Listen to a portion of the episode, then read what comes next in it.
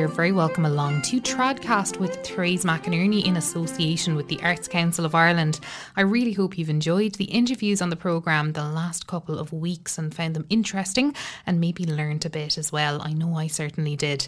I'm very grateful to Jack, Tara, and Colm for joining me in the last few weeks, and of course to you for tuning in and for all the feedback as well.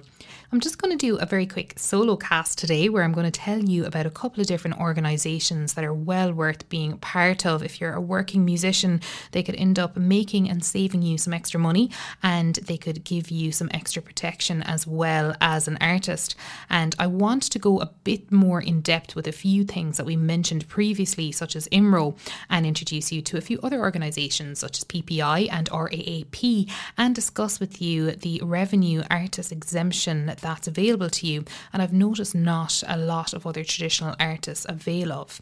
Now, I don't mind paperwork. I'm a bit of a nerd and uh, I actually kind of enjoy filling out forms and paperwork to a certain extent, but I know that's not what a lot of people like to spend their time doing or would go as far as saying that they can't imagine anything worse but it's well worth spending a day to get your head around it all because a lot of these organisations I'll mention, if you just fill out one form, then you're a member for life. And just to mention as well, I'm not in any way sponsored by or affiliated with these organisations. I'm just a normal member like other artists, and there's probably plenty more organisations out there, and I'm only going to talk about my own experiences and the different things that I've put time into doing myself that I've found to be worthwhile. There's absolutely no point me making a recommendation for you to do something or join anything unless I've done it myself because I definitely wouldn't want to waste your time. So, just to reassure you on that.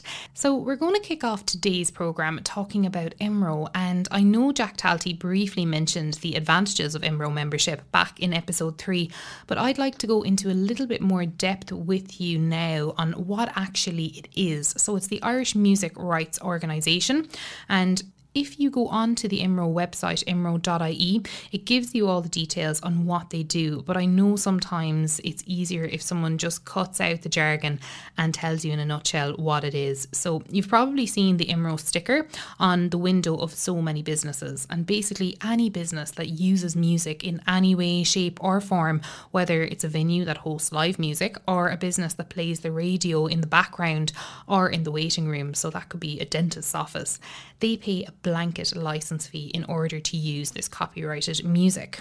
And so that's from the business side of things. And I've even heard of small business owners like hairdressers and beauticians, they've nearly wanted to throw away the radio or the CD player because of license fee collectors coming around, say, demanding that they pay. But I know friends of mine as well who are small business owners and they've found themselves in that position. I've explained to them that their license fee, it helps out musicians like myself, and they were actually happy to pay it then once I explained it to them. So it's no harm for you as a musician or composer to actually actually explain that to your family or your friends because you'd be surprised the amount of people that change their mind when they feel like they're supporting the arts or feel like they're supporting their friends. So that's just a side note to think about. Then the part that concerns you is that IMRO also distributes these music royalties to you, the artists, if you are a signed up member. They also promote music and host workshops and seminars and masterclasses, not really trad related, but you'd be surprised what you can pick up that's relevant. Now, I know a lot of traditional musicians, they don't bother signing up because they think it's very complicated. I personally don't think it is at all, and I'll tell you now what you have to do and you can make your own mind up. But in order to get the membership in the first place, you just have to fulfill one of the requirements. You either have to have a piece of music broadcast on radio or TV in the past two years. So that could have been playing live on the West Wind or on Raidió na Gaeltachta during Willie Clancy Week, or playing, say, on the Fleadh programme or Fleadh TV during the All Ireland. Um, another option is if you've had 12 live performances of your music in the past two years, so that could be just your regular pub session or concert series. Another option then is if you've had a piece of music available commercially in the past two years, so if you've had a CD or EP out, or if you've music available to stream or download, say on Apple Music or Spotify or one of those. So I think it's not hard to qualify for at least one of them, or if you don't and you're an up and coming musician, you know what you have to strive for in order to gain the benefits of IMRO membership. And just to reiterate as well, you just have to have one of those requirements as well, not everything I just mentioned there, just one of them. So then you just download and fill out the writer member agreement along with your proof of identity and proof that you qualify. So that could be a letter on headed paper from a venue that you've performed at 12 times, maybe a hotel or a radio station that you've performed on. Once it's approved, then you'll be able to make out your set list, register your arrangements and compositions, and submit your live and broadcast performances. There's a little bit of admin involved, but I think it's worth it personally, and it's especially worth it if you're bringing out an album. You're really missing out on a nice chunk of income if you don't sign up. So, just something to think about.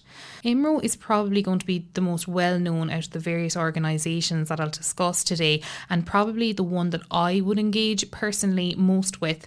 However, if you have a CD out or you're a featured artist on other people's albums, it's well worth having RAAP membership, and that's recorded artists, actors, performers. So if you're registered with RAAP, you'll receive airplay royalties that are due to you. So if you'd like to join, uh, you just have to head to raap.ie and complete a membership form.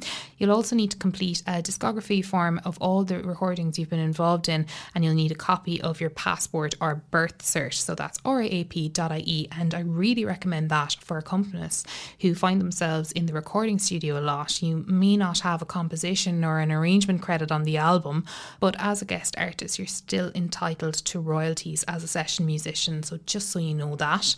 PPI then is another music licensing company to be aware of. Again, membership is free and royalties they are backdated. So even if you've already made your CD, you can still go ahead and join to get the benefits from membership. There are also music video distributions as well as audio. Again, it's another form, but at this stage, if you're joining one, you may as well do them all at the same time because it will be similar information you need. So just head to ppimusic.ie for that particular form. Now, I hope your brain isn't ready to explode with all this different information on forms, but the next thing I'm going to mention isn't an organisation, but I feel like it's something not a lot of traditional musicians know about because anytime I've mentioned it to other artists, they hadn't heard of it. And that is the Artist Exemption Form from Revenue, where income you earn from the sale of your artistic works, they may be exempt from the Irish income tax in certain circumstances. So for plays, paintings, sculptures, and the two that mainly concern us in the traditional Irish music world is books and musical composition positions.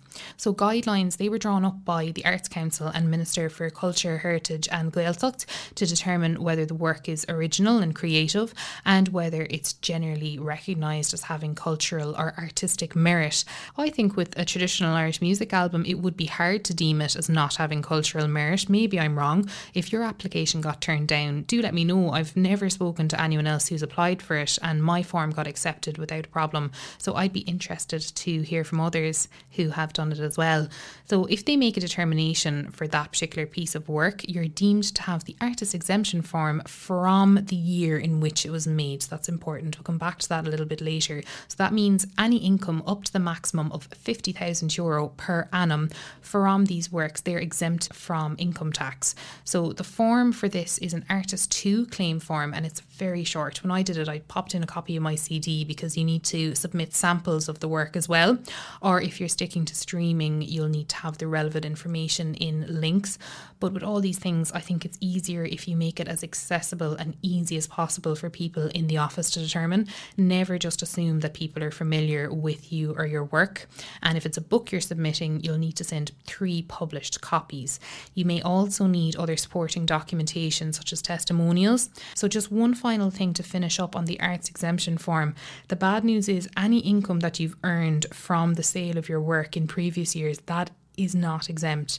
And as you well know, the majority of your album sales will be in the first year, even the first couple of months. So it might not be of great benefit for an older album you've done. But the good news is, provided that the work falls within the guidelines, all future works in the same category will be deemed to qualify.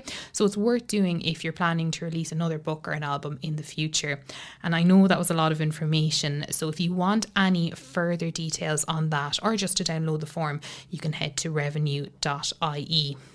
And so now that we've mentioned revenue, just a very quick few tips if you're starting out as a self employed musician in Ireland you're more than likely going to be registering as a sole trader. And the main tax you're going to be concerned with is the USC, the Universal Social Charge, if your income is higher than 13,000 per annum, and PRSI, pay related social insurance, under Class S if you earn more than 5,000 in a year. Now, even if you're just starting out and you're still dependent on parents, it's a good idea to familiarise yourself with these terms and setting up a count system for yourself to keep track of all your income and expenditure.